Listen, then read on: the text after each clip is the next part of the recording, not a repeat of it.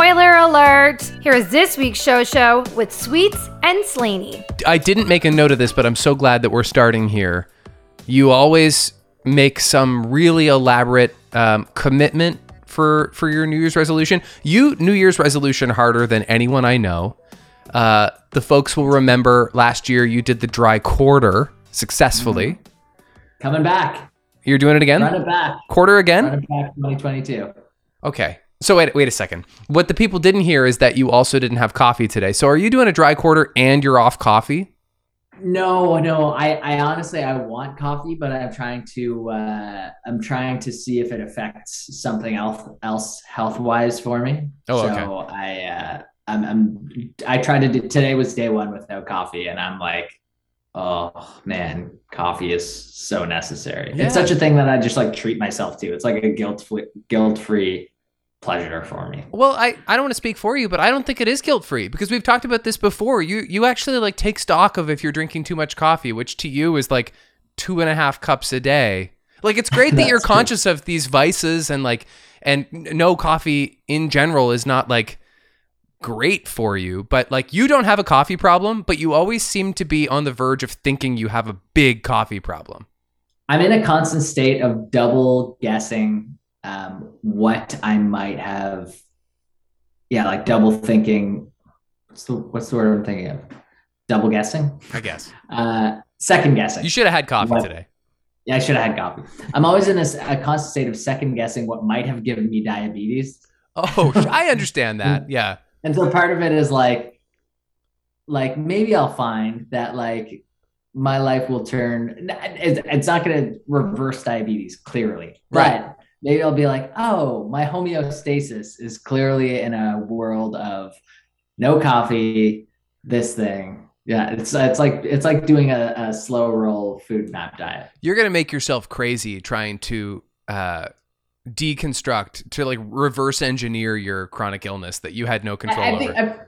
I feel like it's just a part of it. Yeah, but by and large now I've kind of accepted coffee as like a vice that I need to just like give into. Well, one of my oldest friends is a police officer, which means he works 12-hour shifts and half of them start at 7:00 in the morning. Like not to be stereotypical, but like cops drink coffee. Except until this year, until 2021, he had never let it touch his lips. And he's just kind of like one of those people, like he doesn't take Advil either. And like, it's one of those things where it's like kind of impressive. It's like Howard Stern not drinking coffee for 40 years of morning radio and then deciding in his 60s he's going to become a Starbucks person.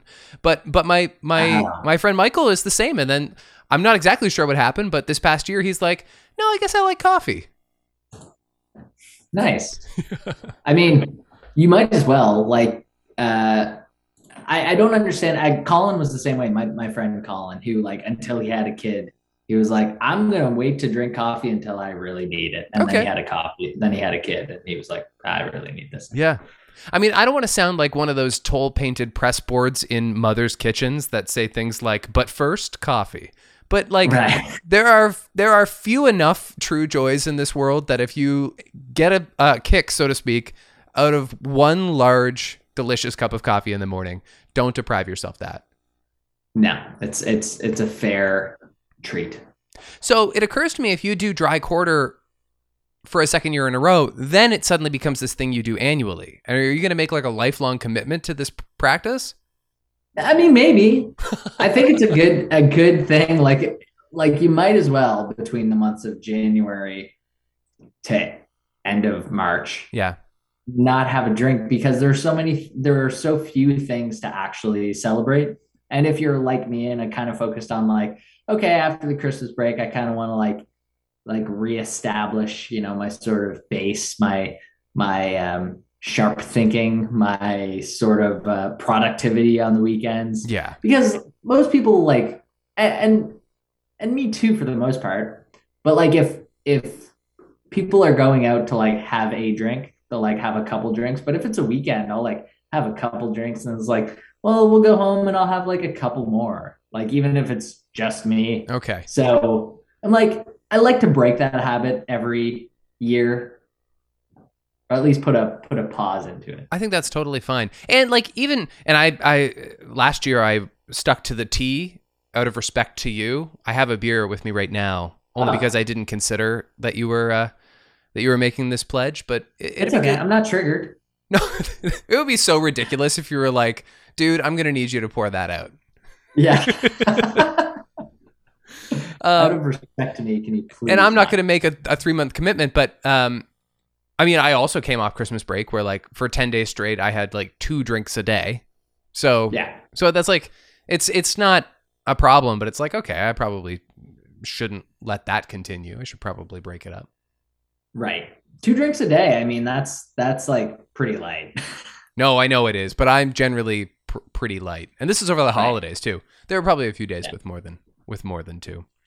How you doing? How's your week been? I guess we're getting a snowstorm tomorrow. It's going to be a big blizz. Yeah, tomorrow night, I think. It's unclear to me. I think it's going to start in the morning and go exactly for the duration of my work day. Oh, yeah. Okay. Well, that's good to know. No, it shouldn't really affect my life a whole lot besides maybe just like getting Jen in and out of the house. Yeah. But week's been okay, kind of slow. Holidays were okay, kind of slow. Just like seeing family. Watched a bunch of TV. Okay, what are you watching? We finished the first 2 seasons of First Man. What's it called? Why can't I think of the name? I don't know. Oh my God, coffee. You watched 2 seasons of it. I know, but very quickly. Who's in it?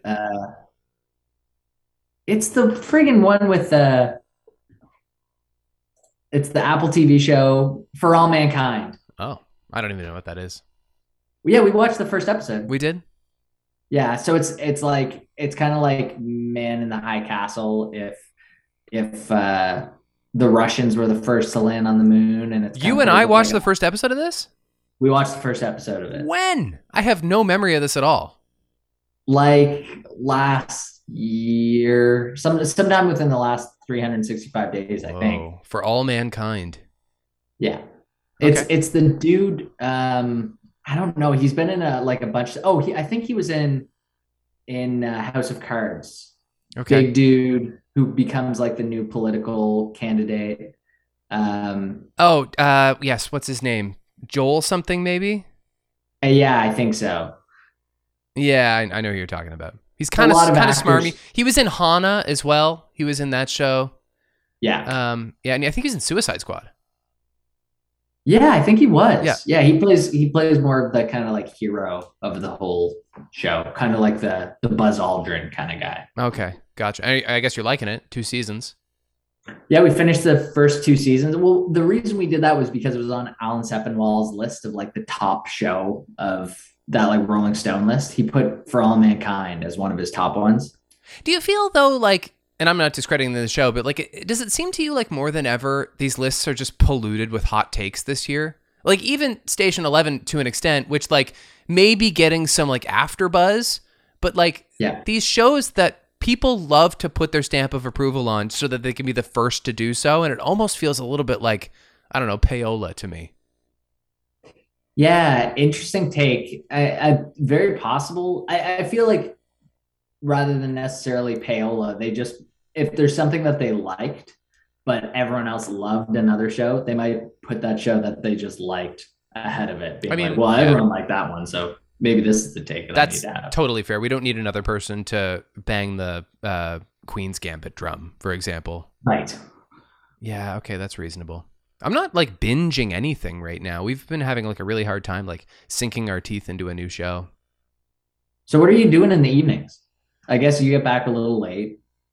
Yeah. Once it's 9:00. What do you do? Well, I mean, I haven't even been working, right? So like I don't know. Maybe we're like just enjoying each other's company or something. Play a little Nintendo. I've been rewatching season 1 of The Newsroom because with like a decade of retrospect on that show, it seems like the general consensus evolved from this show is entertaining, but it's not Sorkin's best to that show was hot trash. And I'd like to go back to the old way because it's not hot trash. It's actually really good.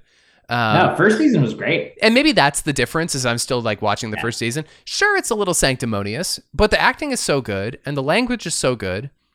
The only other thing is that like the world is so different, and it very quickly is a show that ages. And in fact, after the show went off the air, like American media got way more interesting, for the lack of a better word. So it's kind of already a relic, but I'm enjoying like watching it again. The thing was, it would be really good as like a mini series almost, but because they did the second season, they had so much to work off of for that first season. Yeah. It was like they had all of history to pull from. And then the second season, they had to go like, okay, where are we in the timeline and what things are we going to use? And it ended up being like, Occupy Wall Street is going to be the big thing. Dev Patel's like, oh, I've got a scoop. The first episode, the big news break. And when you realize... They wait like an hour and 5 minutes to actually like give you a time code for like where the show is taking place. The first episode, the big break, is Deepwater Horizon. And then that's when the show like becomes set in your world. And so that kind of is a cool establishment. And the other thing I like about that show is that between episodes like 3 and 4, it might jump like 8 months and not really tell you. Like you just kind of have to pick up while you're watching like, oh, I guess a lot of time has passed and these people have been coworkers for a long time now. Right. I was thinking about the central theme of Aaron Sorkin's work, which I think boils down to ethics, like what is ethically right versus like what you're being guided to do. That's certainly what A Few Good Men is. And then like so many of his great works are courtroom dramas. But I think that's one of the reasons why the Ricardos didn't work, is that it's not about the law, first of all. And it wasn't a whole lot of morality. And there's no morality in it. It's so like Sorkin takes a lot of heat for like being kind of pious about like the way things should be. But when he doesn't do that, when he veers, I think the work is less good. Yeah. Yeah, that's a great point. I haven't seen any of his shows. I haven't seen the Ricardo's one. But I wouldn't bother. But yeah, you're right. All of his good stuff has that sort of central theme. We watched Spencer, the Kristen Stewart Diana movie. Yeah, what did you think? I think it was a highly proficient film. Like it's a very well-made movie if it's not a lot of fun to watch. A lot of fun to watch? No, really? If it's not a lot of fun to watch, which which it's really not. Like it's quite tortured, and I watched The Crown, which, you know, ostensibly should be the same story except it's really not. And so I was listening to a movie podcast talk about Spencer recently, and the host said that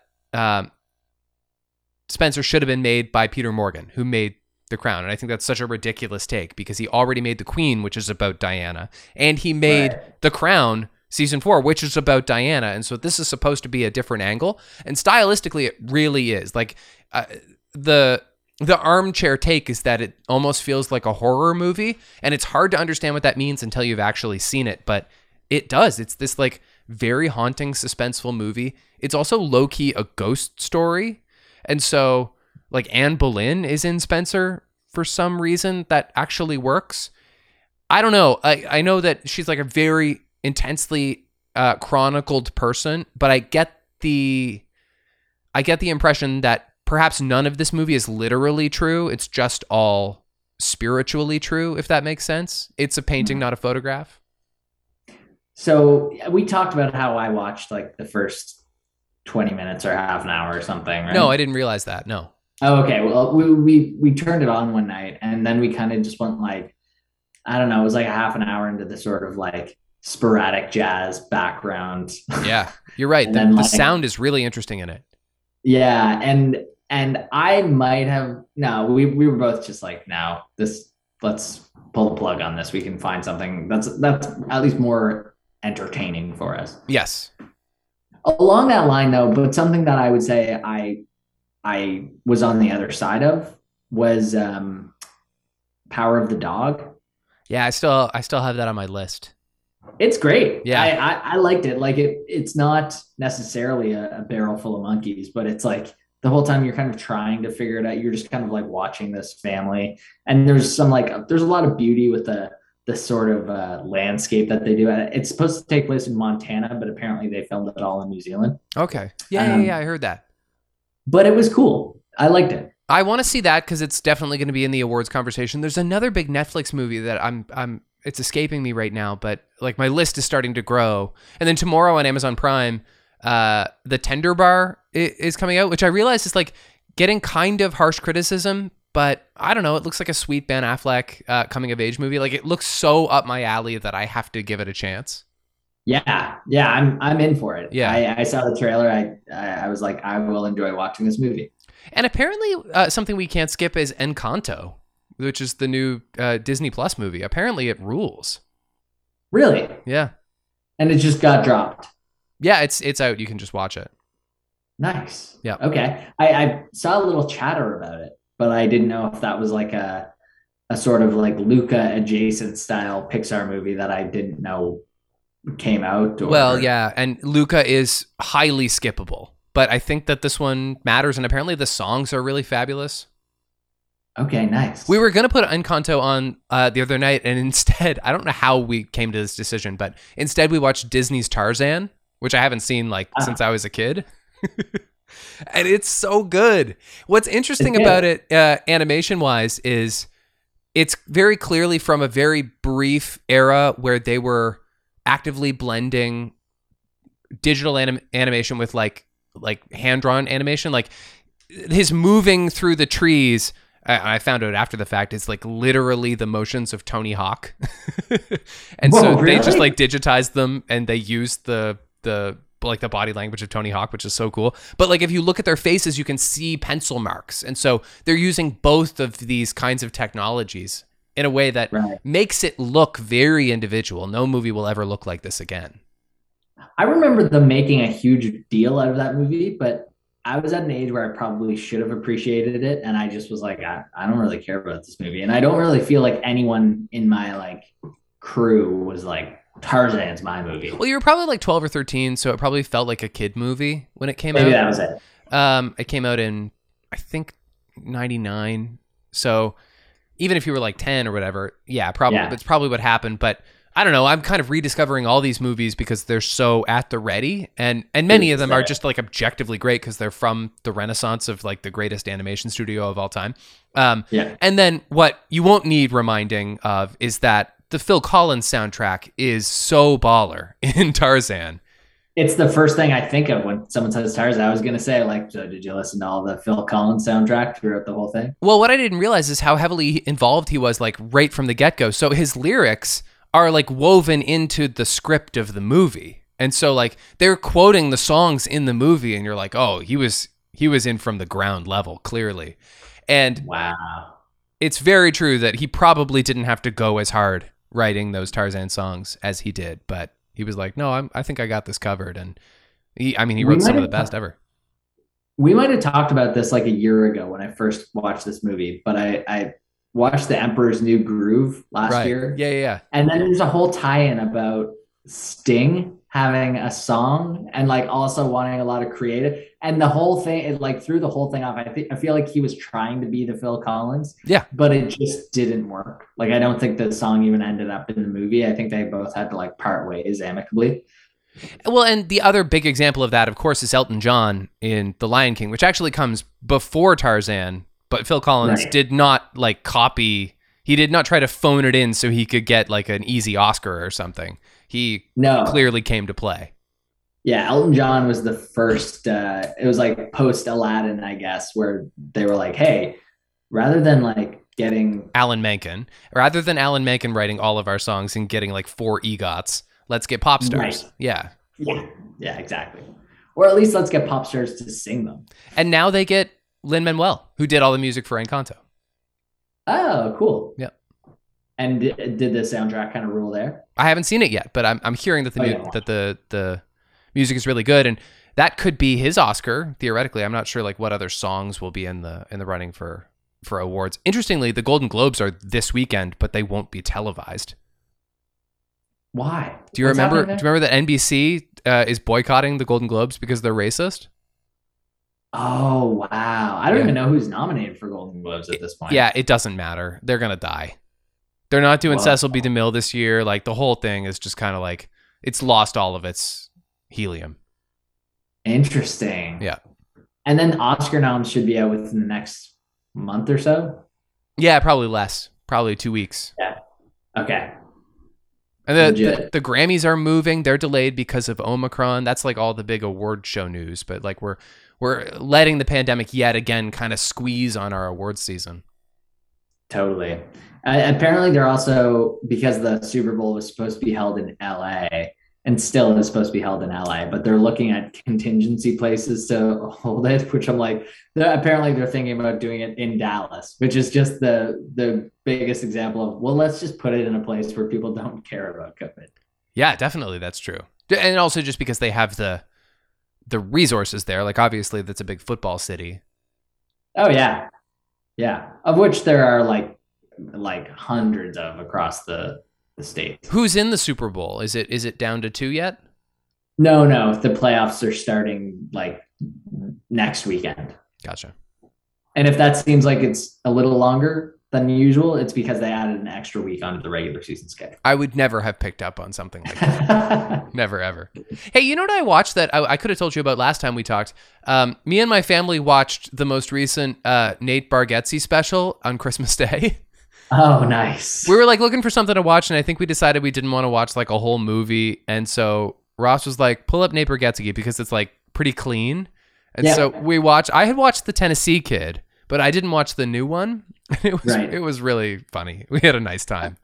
Yeah, it's a great watch. He's become a guy that I'm like really excited about. Yeah, and maybe he's like hasn't hit his peak yet. He was on The Tonight Show last night, and he was like very funny and charming. Cool. Yeah, I would say he hasn't. No. I hope he hasn't.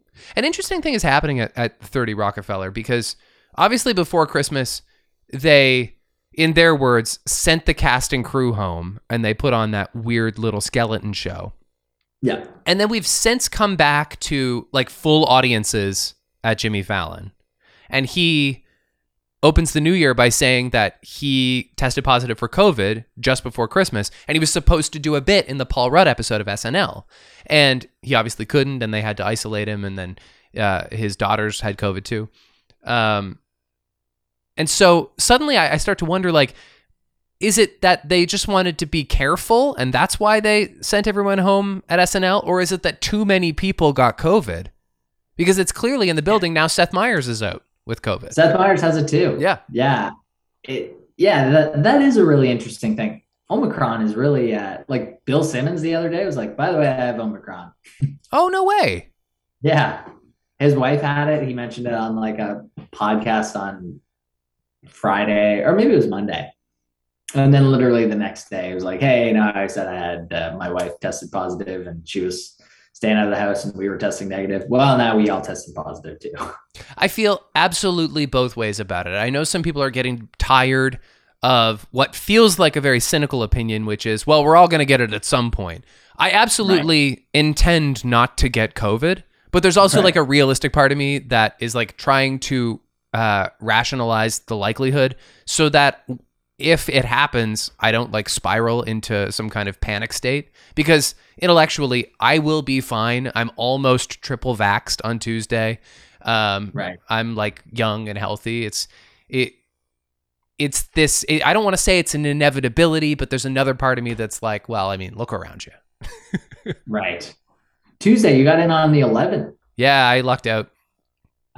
We had an appointment for the 17th. Here's the thing though. I saw this thing saying that it was like a Halifax noise thing where they said we are strongly suggesting that people under the age of 30 get Pfizer. Okay. I mean, they're not eligible yet for boosters. No. So maybe it wasn't. Maybe it was just talking about the actual vaccine. Yeah. But they were saying that there's like a higher increase in myocarditis risk, which is like a straight up like heart swelling. Right.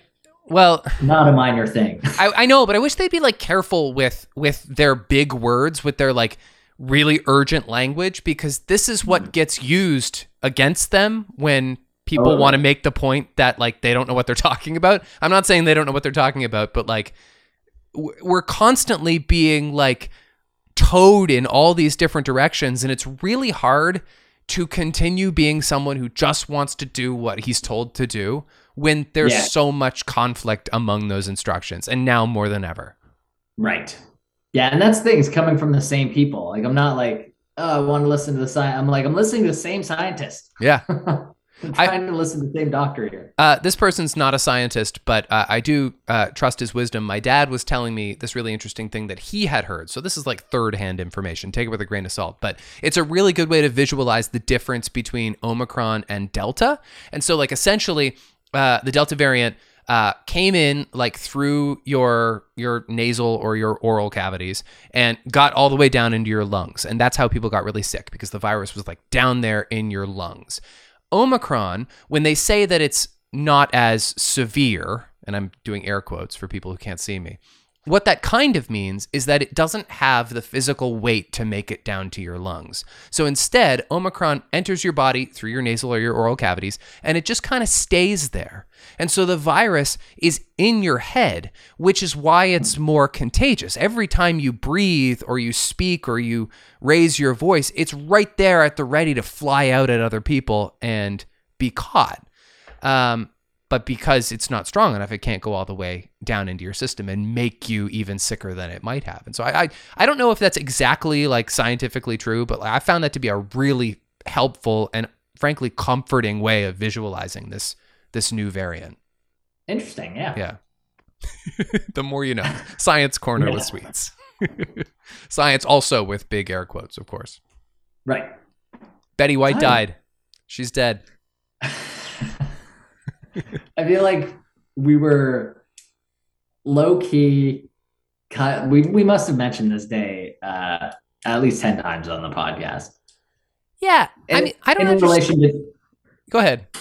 And just in relation to people being like, "Oh my God, what's good? Like, we lost another one. Oh, what? Like, protect Betty White." Yeah, I know. we're like, she's like almost 100. Man. Well, and people had started to talk about Betty White's nearing 100th birthday, and to say nothing of like People Magazine literally putting on the cover of their issue, Betty White turns 100, which is hilarious, frankly. Like they were forced into a frenzied reprint over the holiday break because Betty White died 17 days short of her 100th birthday. Is like, in a way, kind of a great troll on her part. So could anyone pick up that magazine? Like, there are people at home. It's probably out there, I'm guessing. And it's got like interviews with her, like asking her what it feels like to be 100. Yeah. I heard a really interesting take on Twitter, and I just found this to be kind of sweet. It's meaningless, but it's kind of sweet. That though she died 17 days short of her 100th birthday, she actually lived through 24 leap years. So she did live 100 regular years. Oh, interesting. Wow. Wait a second, but that's just 24 extra days, isn't it? Yep, 24, but she only needed 17 extra days. Oh, yes. Okay, gotcha. Right. I was like, that wasn't 365 days. No. Yes. Yeah, so she did. Mm-hmm. In a way. She did it. I would have released it with a little parentheses. Well, to say she's dead at 99 is ridiculous. Like, she was... 348 days and 99 years. That's 100 years. That's a big old century. And I watched a bunch of her. I watched a bunch of her talk show clips, and she was great. What a sweetie. Give her that. So we've talked a lot about Jeopardy, obviously, in the last year or so. We haven't talked a lot about Amy Schneider, who is now the current champion. Right. What's exquisite about this era of Jeopardy, and maybe this is a gift that Alex is giving us from beyond, is the number of champions we're getting, like, in such a tight little period.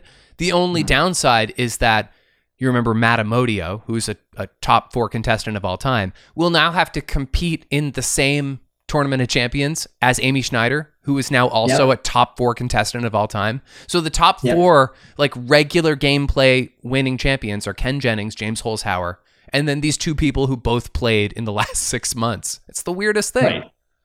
After the most recent, like, biggest tournament ever. Well, that's right. James wasn't even that long ago. Couple years. Mm-hmm. So the shitty thing about Amy Schneider is that she's at $900,000 so far, and she's still in it. She was robbed at gunpoint the other day. No way. Yeah. I wonder if it was Mike Richards.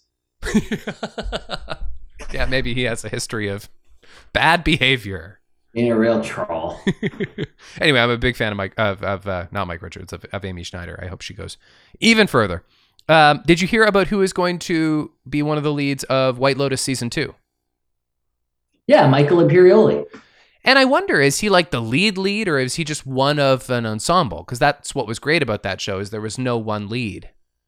It's a good question. He, I feel, could do a lot more than he's done. I think people think he's like great, but just hasn't been in a whole lot of things. So I'm happy that Mike White's doing something. And do we have any idea on premise? Is it going to be at the same like White Lotus? No, it's going to be at the White Lotus Italy.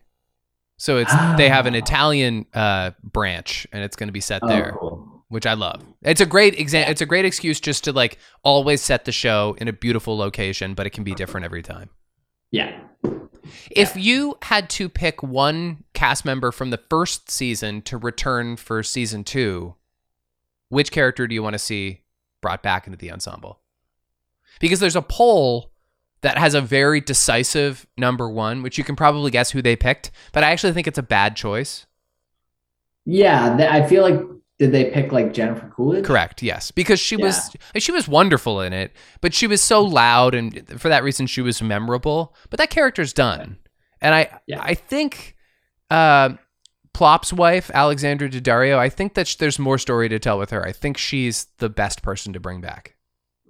You're totally right, because she's kind of the most like, she's like a writer. Yeah. Right. So she could be on her, like her, she's divorced Plop. She's gone to Italy and wants to kind of like start a new thing. She doesn't divorce Plop in the end of the series. It's not to say that she won't eventually. That's not built to last, but like that is how her character was left off, is she actually took him back. I like to think in the subsequent time she bails. Or maybe like, one of the kids, except why would they be there by themselves? Like maybe Sydney Sweeney is like on some kind of exchange or something, and so she's by herself over there. Except what made her good was the way she played off her pal. Man, what a fun show. The saddest thing of all was my first thought was, oh, Armand. And then I realized Armand. I remember thinking that when the show was on, like, gee, if they do a season 2, I hope this guy comes back. Yeah, it kind of seems like a waste of a guy to kill off, but do we know what he's doing now? He must be doing some other stuff. No idea. No. I'm sure he's got carte blanche. I think so. I like to think so. Josh Hartnett is cast in... Josh Hartnett is cast in Christopher Nolan's Oppenheimer. They're just going to like pump this movie full of people. Most of them you'd be like, this makes sense. And then also Josh Hartnett. Unibrow and all. Wow. Never truly became an A-lister. Oh, I think he did for a time, but it's quite distant behind us now. Like Black Hawk Down, Lucky Number 11. Yeah, was he also in Pearl Harbor? And then like also a string of, I think he was in Pearl Harbor, and also a string of like teen movies and just like being a young heartthrob. Yeah, yeah. Like he was never as talented as like Tom Holland, but I think he was the Tom Holland of like 23 years ago. I think the issue was he was kind of prevalent like shortly after Matt Damon, and he just didn't quite have the same. Oh, like, no, he does not have the movie star charisma. He does not have any of the qualifications of a Matt Damon. What was that movie where he had like a bunch of different girlfriends? I don't know. Was he the guy from The Girl Next Door with Alicia Cuthbert? Was he in that? No, I don't think so. Oh no, he was in the other one. It was the sex comedy era. He was in the one with the Dare, where he was like, I can be celibate for 40 days and 40 nights. Yes. 40 days and 40 nights. Yes. That's what I think. They wouldn't make these movies anymore. I don't think they would. No. And we're fine, by the way. We're okay without them. No complaints from us. We're now living in the era of replace Armie Hammer in our thing. Will Arnett going to take over his role in Taika Waititi's soccer movie, Next Goal Wins. Interesting. A lot of pieces in that I'm into. Like, really all the elements of that sentence excite me. Yeah. And one of them being Will Arnett being like an on-screen movie star again, which I think he could do. Yeah, he hasn't really done since like Blades of Glory. Like, yeah, probably not. Well, and he's obviously been a very successful voice actor. He's not like been hard for paychecks or anything. Not sleeping. No, or he's not. Yeah. What about him in Hot Rod as the douchey boyfriend to Isla Fisher? Yep, absolutely. I've often rewatched his episode of Parks and Rec before he and Amy Poehler actually split up, where he plays like a really shitty blind date that she's on, where he's like. He's an MRI technician or something, and she's like, I've never had an MRI, and he's like, what? And then it's like nighttime and they're at the office, so he can give her a free MRI, and he's treating her like he's talking to her like he's giving her this great favor. Nice. Don't Look Up has broken Netflix's weekly viewing record. I mean, every time they have a big like talked about thing, it's the biggest thing ever on Netflix. I don't understand, but I guess 152 million hours spent watching Don't Look Up since it came out. That's a lot of hours watching Don't Look Up. I think that movie's not going to go away. Like, I think that you and I had a conversation about it, which was a little dismissive, and I stand by what we said, by the way. And my brother hated it even more than we did, and he's not alone. Like, a lot of people think this movie is not awesome. Right. And by the way, I didn't think it was like bad, but I didn't think it was awesome. And for some reason, it feels like this movie is going to be around for a while. Yeah, I totally agree. It's not like it wasn't bad enough to like go away. Like, the cast is too stacked. The cast is stacked. Yeah. Even if you just see Leo as a lead in something, you go like, okay, well, I'm gonna watch it. And also Kate Blanchett, who was like low key really great in it. And she's also hedging her bets because she's in Nightmare Alley, so she's like, she definitely wants a nom this year. Well, and in Nightmare Alley, like, she's playing like the classic Kate Blanchett in the 40s wearing a gown. Yeah, with like a cigarette and a plastic stick, and she's a vixen. Yes. Yeah. Do people recognize that this is like a serious trope? I don't want to say crutch for her, but it's like, hey, if we need a blonde girl and or blonde woman in like a 60s to 40s movie, let's put her in it. Well, except for that, she's not the first person to be like a reliable period actress. Like, Keira Knightley is younger than her, but like, she's just more believable in stuff set in the past than she is in the future. There's a test that I like to use, which I think I've told you about before, is does this person have a face that knows about texting? And so like, there are certain actresses. It is a little bit more often with actresses than actors. I'm not sure why that is, but it does apply universally. If you look at, let's say, actually, I think Emma Stone is kind of one of those people. Like, you look at her and like, you know what texting is. You know, like, I don't think I buy you like in Little Women. You can see her texting. Yeah, but Saoirse Ronan, totally passable, and definitely Kate Blanchett. She has this like timeless quality about her. Yeah. Yeah, for sure. Have you seen Nightmare Alley yet? I want to see it. No, I don't really know anything about it. Just that it's kind of eerie, a Guillermo del Toro joint. Yeah. But I'm here for the return of Bradley Cooper because it's been a while. It has been a while. What's he been up to? I know he's a little bit in Licorice Pizza, which is like, I think, at the top of my want to see list. Yeah, me too. And it is in our local theaters, by the way. I wasn't sure if it was. It is, but I'm not going to the theater right now. And if I was going to go to the theater, I'd go to Spider-Man. So, like, even though I want to see Licorice Pizza, maybe more than anything, I think it's important that I see Spider-Man as soon as possible. And I'm not really going to theaters at all for all the reasons that we discussed. And so I think I'm just going to have to wait. And PTA does not want to stream his movies. He's just, like, avidly against that. He's another one of these great directors who wants us to die for his art. Yeah. Except not die because it doesn't go to your lungs or something. Although he's like, he's one of those directors that doesn't really seem pretentious when he's talking to people. Like, I've noticed that. I don't know if that's been like a ringer talking point this year, but I've heard it said a bunch of times that he like really liked Falcon and the Winter Soldier or something. Yeah. Yeah. It just seems like he does say that he wants things in theaters, and people are like, well, is that harder? And he's like, I mean, it kind of is. It kind of, like, he's not like, I don't care what it takes. Yeah. Must be seen. Yeah. Yeah. He's not beating his chest and being like, that's not cinema. No. Except he does. Right. And he doesn't have like controversial takes. He like hot takes just for the sake of having hot takes. Like, he seems like a fun Fun guy to talk to. Well, that's right. He's not being rude. He's not discrediting his peers' work. Yeah. Which, by the way, would like really sting from someone like him, because he does make some of the best movies of his generation. Totally. And I feel like there's probably a lot of crossover too with like Maya Rudolph being his wife. Yeah, I feel like she wouldn't have any patience for if he was like a pretentious snob.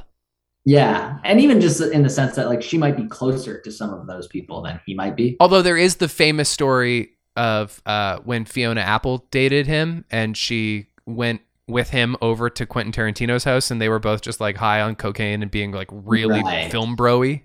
But this was years ago. That was like 20 years ago. Yeah, I mean, you really, if you're dating Fiona Apple, I feel like you really got to know where to take her.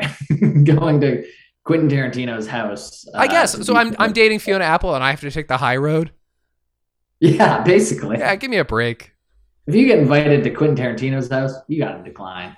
I'm out on updates. You want to talk about shows? Sure, let's do it. So, have we talked much about shows coming up in 2022? We didn't really do it on the last episode. I prepared. I prepared a whole list and I read it to you. You did read that whole list. Yeah. I might have missed something though. There's probably some that I left off. I just took some quick notes before jumping into this. You tell me what you think. Okay. So Orville Horizons. Okay, is this a spinoff? No, it's I guess it's just what they're calling the third season of the Orville, which hasn't had an episode recorded since like April 2019. So I guess big Orville heads are standing up. Now, to be fair, the list that I gave you last week was only new pilots. And so if you want to talk about shows that like we're excited to see make a return, yeah, let's have that conversation. Lord of the Rings, we did talk about, but it's coming out in September. Did you know that? Yeah, I figured it was in Q4. Yeah. She-Hulk, Ms. Marvel, Moon Knight starring Oscar Isaac. You mentioned that. Boys season 3. Yeah, I don't like The Boys. Yeah, I'm not super pumped about it, but it's always just something to watch. People get really amped about The Boys, and I can't tell if everybody gets it or not. If they're getting that it's like not celebrating violence. Yeah. Umbrella Academy season 3. Yeah, you were into that show. That's one that I'm probably more pumped about than The Boys. Okay. I feel like having seen very little of both of them, Umbrella Academy had like so much more individual personality, and it doesn't get even a fraction of the amount of shine. No, it's got more of a cult following, which is also kind of cool. Sure. As long as it's doing okay, which I think it does. Yeah. Yeah. And other than that, just Stranger Things and Ozark. Oh, I mean, Stranger Things 4 that'll be a big event. I'm like, I don't know, some people are kind of over it. I love those kids, and I am really excited to see like what they look like now, because it's been so long. Like I remember that whole finale with Hopper's thing, and like I really gotta know. I mean, they've already kind of given some stuff away in trailers, which by the way, that was 3 years ago. But I freaking love that show, and I can't wait for it to come back. I can't believe we haven't explored Hopper's thing since that happened. Like it feels like that was such a big shocker at that point. And I'm like, oh, there hasn't been a season in between. No, but there was a trailer like more than 2 years ago, and it was just a teaser. And he's like working on a chain gang in Russia. And so they're happy to spoil for you that like, no, he's back. Right. He's not dead. No. Just working on the chain gang. Okay, sure. We can go into shows now. I just wanted to make sure we crossed that off. I don't remember whose turn it is to pick, but I can let you pick if you like, just because I know that it's probably been a little while since you saw the Yellow Jackets pilot. Mm. But you can still do that one if you want. I'll go with Son of a Critch. Okay, do you want to go first? It'll be easier for me to get through that, I think. Yeah, I'll go first. Why not? Okay, you're going to recap the pilot of. We haven't very often gotten the chance to do like CBC original shows on the podcast, but I was psyched to see this one. It's kind of quasi-local Canadian content. I like Mike Arkridge a lot.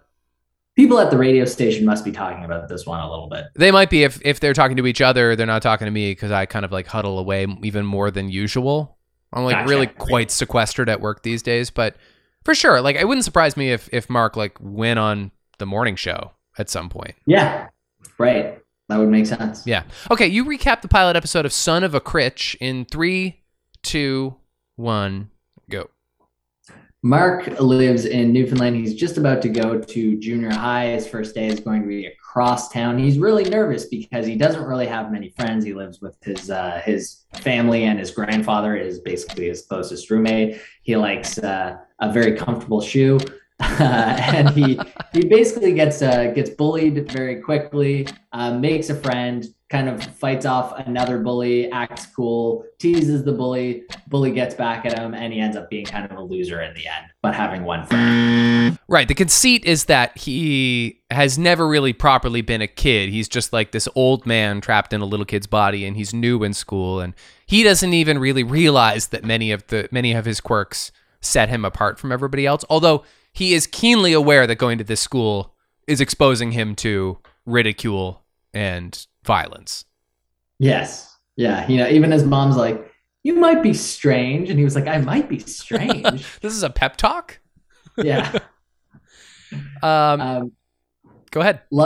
Love the fact that Mark Critch plays his father working at VOCM, which is the radio station that happens to be like right next door. Yeah. I had no idea that was going to be it. Works at the radio station right next door. He's like the newsman. And the first time we see him, he's reporting on a car accident involving a moose. And later in the episode, they're having family dinner. And they even reference that they're eating moose. And I didn't put it together until Mark picks something out of his mouth. This is the dad picks something out of his mouth.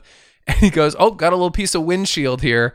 And it just struck me as so funny that the radio newsman should get to take the moose home. Yes, to take the moose home.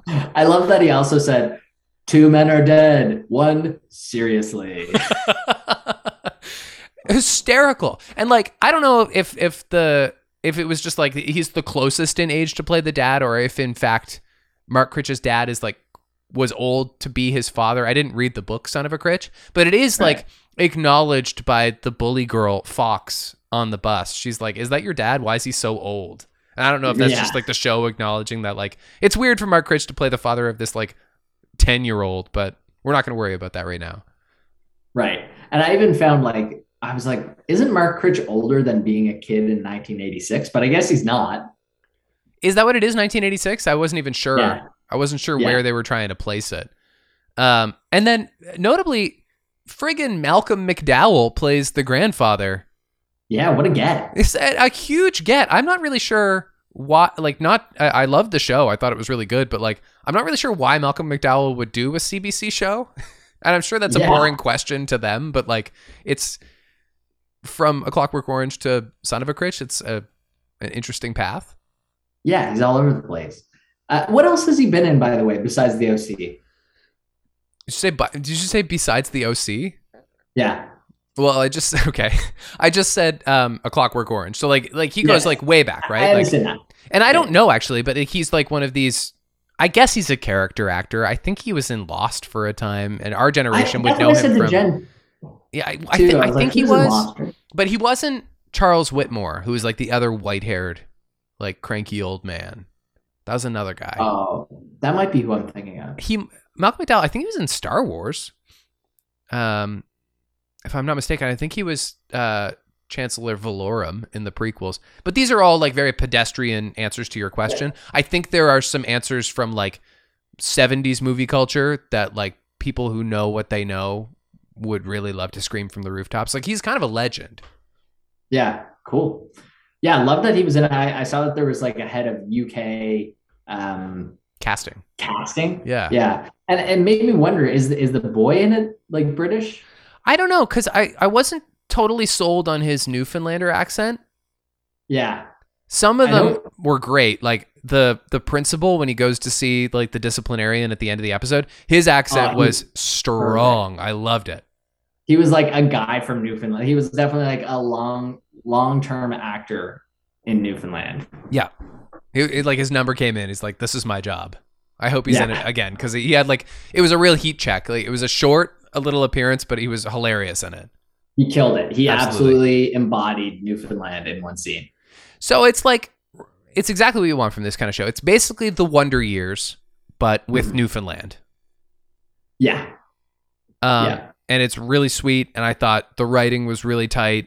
I thought the narration in particular, because it's also Mark Critch like narrating on his own behalf. When he refers to the three bully siblings as copper-headed thugs. I thought that was hilarious language. One of them had a mustache that reminded me of the fuzz on a kiwi. It was just really, really good writing.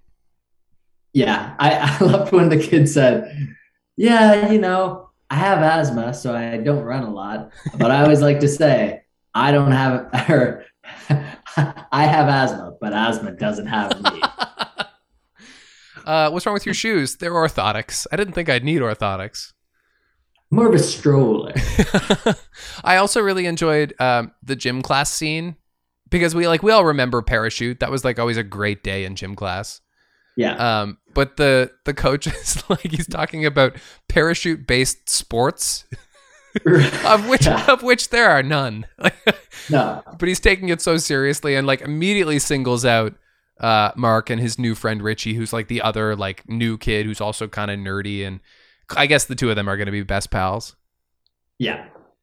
Yeah, eating spicy food. I liked it. I give him my ass. I absolutely give him my ass. Oh, another thing I thought was funny is when he gets on the bus and he like tries to fleece the bus driver to like look out for him. Yeah. Protect me. Yeah. I will say it was a pleasant surprise. I wasn't expecting as much as I got, and I realized like Alan Doyle. What's his name? Alan Hocko was the producer. You're right. Right, Alan Hocko is the producer, but and he was in that other Newfoundland show. Yes, I don't remember what it's called. Alan Doyle did the music. Alan Doyle did the theme song. There's a really sweet video on Mark Critch's Instagram this week of Alan Doyle playing him the song for the first time, and it's like very theme songy. It's very Wonder Yearsy, and I would recommend you go check that out. I don't actually think we got to hear the lyrics of the theme song in this first episode, unless the stream I was watching was just like different or something. But it's a sweet song. I did hear it. I like that they also incorporated some 80s music. They had a little Rush in there, some needle drops, Poison. Yeah, but I don't think that can be sustained. I hope it is, but I don't think they had Dean Martin. They had Ain't That a Kick in the Head? And there was a song, there was like a little scoring that was clearly made to sound like Jesse's Girl, but it wasn't Jesse's Girl. But like it's still, yeah, there was like a bit of that, some Poison songs in there too. Yeah, right. Absolutely, give it my ass. I'm gonna watch it again. Sweet. So I'll recap the first episode of Yellow Jackets, which I watched Monday night or Tuesday night. I've only seen the one, so I shouldn't have a problem confusing what happened. Although it is one of these two timeline shows, so I'm gonna struggle to get everything in. Yes. Yeah. It does make it a little more difficult. And that's why I didn't want to do it. And also because I'm like 9 episodes deep at this point. Okay. All right. So we're going to recap in 3, 2, 1. So the main timeline is set in the 90s. It's about this high school girls soccer team who are going away for like a big tournament.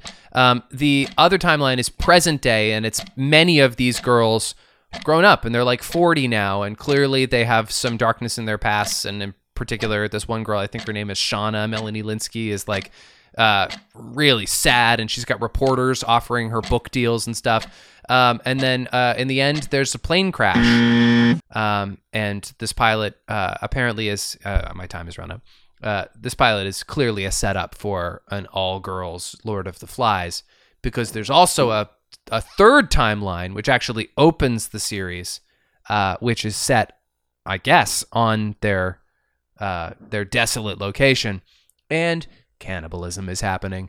The series opens on a young woman who's petrified, and she's running through the woods, clearly being chased by something, and then she falls down, and I thought she fell into some ice, because it's snowy. I thought she fell into some ice, which I may have mentioned to you before is like the scariest thing in the world for me. I can't handle I fell through ice stuff. It wasn't that, though. She fell into a mousetrap, essentially, and was impaled by many spikes. And then later in the episode, she is seen strung up and filleted, and she is being cooked. And one of the people cooking her removes their mask and reveals themselves to be Misty, who is like the water girl on the soccer team, like the girl with the big glasses who hangs out and is kind of an outcast, and is played by Christina Ricci, a long-term care health professional in the future timeline, wherein she's also a sociopath. And so clearly a lot of scary shit is going to revolve around Misty, but also these other girls Maybe also get involved in the eating of people. You've seen 9 of these. Yes. I think it's ultimately going to be a show where it introduces so, like, almost Lost style, where it introduces so many questions that, you know, you'll be in like season 3 being like, wait, what happened with that thing again? Is that something that we're going to address? Which I would be more pumped about if it wasn't on Showtime. I know. I would be more pumped about it if they just decided on one season of it. And they're not. They've already been renewed for a second season. Yeah. It's interesting that my default now is to assume all shows are one season until I hear otherwise. I know. And that's what I want it to be. Yeah, me too. In most cases. Yeah. So my problem here is that, I mean, obviously they're not lying in terms of tone, because they tell you right off the bat, like, this is going to be a supremely brutal show. But then they trick you and they flash back to the 90s, and it's like Smashing Pumpkins, and it's these like sassy kids, and they're sneaking out of their boyfriend's house early in the morning. And I'm like, give me more of this. This is exactly what Colin signs up for. He loves this kind of shit. You know, I love the 90s storyline. The rest of it is so friggin' miserable and upsetting. Like, I really feel, I get that this is like a very popular show and people are really hooked by it, but I think there's a line, and this is going to make me sound like a prude, but I think there's a line where suddenly you're alienating people who might have otherwise been fans of your show. I like a dark show. I like shows where people do shitty things, and like we got to unsolve the puzzle or solve the puzzle as we go. But like, if you're going to like fillet a teenage girl in the middle of my fun high school show, I'm not going to watch.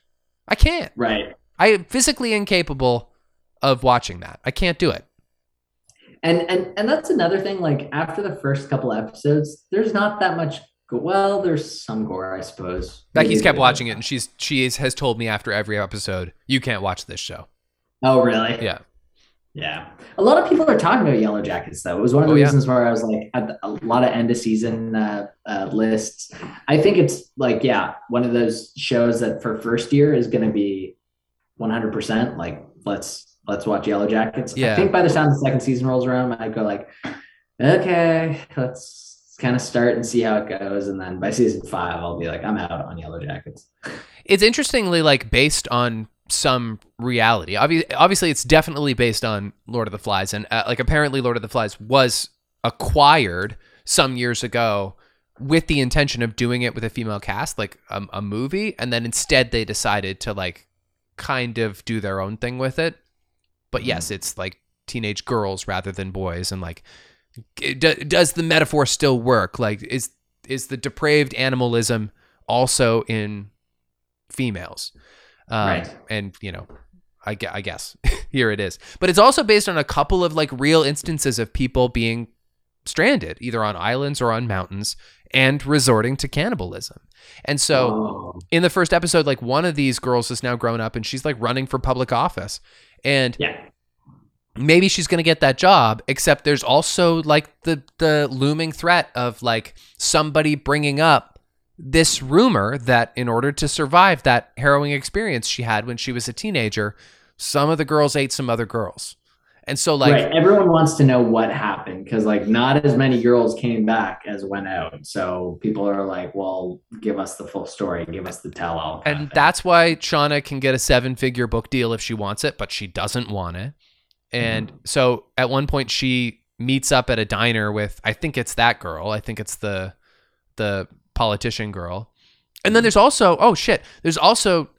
Juliette Lewis, who is kind of off on her own. She's at rehab, and clearly she has chosen the opposite route to like being a quiet suburbanite. Like, she seems very wealthy. Like, maybe she has already found a way to turn her trauma into riches, but she also has many vices. I think, am I right about that? No, you got it. And I don't think she is rich, but I think she definitely has a lot of vices, and starts the season by like pulling out a gun essentially and making it seem like she's going to go after maybe some of the girls. Right. And then Misty, that's Christina Ricci. Oh, by the way, last week I was like, hey, there's going to be a Wednesday Addams show and it's set in the 90s. And you're like, we don't need that. We have Yellow Jackets. Were you referencing Christina Ricci, who played Wednesday Addams? Or were you just saying the 90s? Maybe subconsciously I was, but mainly I meant the 90s. I really like that. And also, you know what else is funny? Just to circle back really quickly to For All Mankind. Yeah. So the first season took place in like 69 to like 74 kind of thing. That season ended with like an 80s song. So it kind of was like, are they going to do this in like the 80s? So the next season takes place in 1983. And then that season ended with Come As You Are by Nirvana. So I was like, oh man, are they going to take it to like 1994? And then it just shows like a boot hit the ground in Mars and it pops up 1995 on the screen. So season, which is supposed to start within like the next month, is going to be in 1995. That's not really a spoiler. It's just kind of like telling you the structure of the. That also has kind of a Guardians of the Galaxy vibe to it, because like they're very clearly playing with nostalgia with their needle drops in Guardians of the Galaxy. Like they're very upfront about that. It is fun when you hear a song that kind of like is supposed to evoke a certain era. And I think they do it well in Yellow Jackets. Like I mentioned, that Smashing Pumpkin song is a really good pick. But then like on the other hand, Shoop and I Bust a Move, I think at one point, like some of them are a little too on the nose. They're happening so frequently in like the first two episodes where it's like flashing to them at school too, where it's constantly like, set the vibe here. There's that scene there's like a pit party and the team captain, who seems in the 90s timeline like she's going to be a protagonist. Yeah. What's her name? Jackie. Yeah. She like lines up the team and she's trying to rally the troops, and she lines up the team and she like wants everybody to pay everyone a compliment, which, by the way, I found that scene really corny. And then I've read ahead in the synopses of some of these episodes, and I can't figure out what happened to Jackie. It's not clear to me if she's like, if she dies in the plane crash, or if like is there an enduring mystery about Jackie, or is she just a character like the rest of them? She's just a character like the rest of them. Although you are supposed to key in on the fact that it was her heart necklace that was around the so it was possibly Jackie that died. Okay. But it also like doesn't show a clear view of her face. Oh, of the girl that they were chasing. Yeah. And she also gave Shauna like her heart necklace at one point. I don't know if that happens in the pilot. It does actually. Yeah. It does. And by the way, so like, you kinda wonder, like Shauna's her best friend and she seems like the meek one. And then she's sleeping with Jackie's boyfriend. And she makes a comment about like, don't get me pregnant. And I think that comes back around too. And because we do see it, we do see in the pilot that there are like in the Melanie Linsky timeline, she has like family photos on the wall and like she marries this guy evidently. She's a good actress. Like we just saw her play Leo's wife in Don't Look Up. This is like a good actress who's like always been around. Yes. I was trying to figure out if she's the same one who was in Fargo too, in the show Fargo. I could see that. Season. She was in the movie Perks of Being a Wallflower. She's memorable in that movie. She's just always been around. I don't know what her thing is with rabbits, but like she pretty brutally kills a bunny in the pilot episode, and that I was already like pretty disgusted by some of the brutality, and then that happened. Yeah, it didn't do any favors to it. So do you give it your S? Actually, no, buddy. And it's not because I don't think it has merit. I just think that it's exclusionary. I think that it could be content for more people than it chooses to be. Mm-hmm. But maybe that's me being a prude. I do give my ass, obviously, because I'm like 9 episodes in. But I'm very worried about the future. Yeah, I think even more than me, for you, Showtime is a real omen. Yeah. Big time. Big time. Where have you been burned by Showtime in the past? I feel like Dexter, Californication. That's a big one. Californication was bad.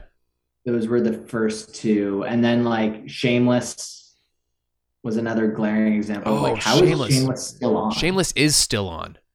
Yeah, well, I think it had its final season. But did it? Are you sure? It was like season 11 or 12. Yeah, it was insane. Yeah. And there's like people that left the show by that point, like Emmy Rossum is gone. Like the main cast is just kind of like bailing out. But William H. Macy never left. No, he stayed on. He stayed on through the end. And he's the Ellen Pompeo of Shameless. And shameless he was. Exactly. Yeah. But no, just a kind of handful of shows like that that I, even House of Lies, I was like, oh, it's renewed for another season. Okay. Yeah, sure. Yeah, you were watching House of Lies when we lived together. Yeah. Right. That was a great cast. Great cast, but it just like wasn't, there were again like two good seasons and then they just stretched it out. I really want Ben Schwartz to get another great acting part. And maybe that'll be in the show that's not called Search Party, but I want to call it Search Party that we were talking about last week. Yeah, After Party. Maybe it'll be that. Space Force 2 is coming out. Say it again. Space Force 2. Yeah, I know. I can't believe they're doing it. They like just quietly made another season of this show that I forgot existed. That no one really liked. It's so funny because Ben Schwartz even posted it on his Instagram just with the poster. And literally everyone, like ostensibly his fans, were underneath writing, I can't believe this got a second season. Yeah. This was actually the worst. Like everyone was writing this. I was like, duh, that sucks so bad. It was bad. And I think a point you made when we talked about it the first time is that the whole thing is a Trump joke. Yeah. And it's like, we're a different world now. We're like, why are you, I can't believe that the Space Force still exists as a military branch, much less a Netflix show. Right.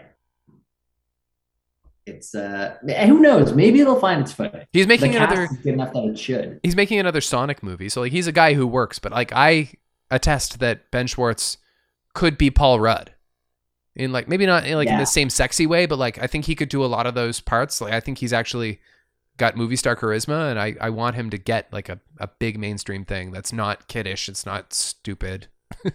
I think he's playing catch up a little bit because there was this big thing that he wrote that he like invested so much time into and really wanted to get made, and then it just couldn't get made.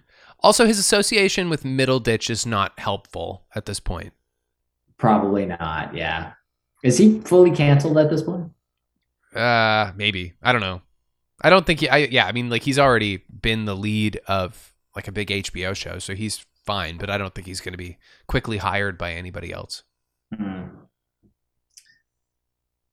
Yeah. So what do you got for Will Smith stuff this week? Willow Smith. Thank you for throwing to the segment, by the way. Normally I don't get like a lead in.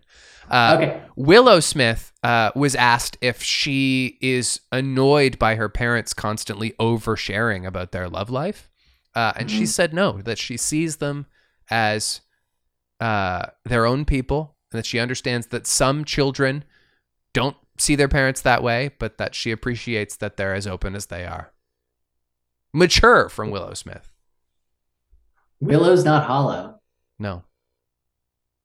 Willow's Phil. What? Not Uncle Phil. What? I'm falling apart right now. Yeah, you are. I don't get that at all. I meant Willow is full of personality and heart. Were you hoping on some level that if you said Willow and hollow in the same sentence, they would rhyme? I was trying for that, honestly. Oh. Last thing before we go, have you played this game Wordle at all? Because you'd be really into it. No, I just heard about it like an hour ago for the first time. And I don't even know what it is, but somebody made a joke about Wordle on Twitter. It's so weird that you brought it up now.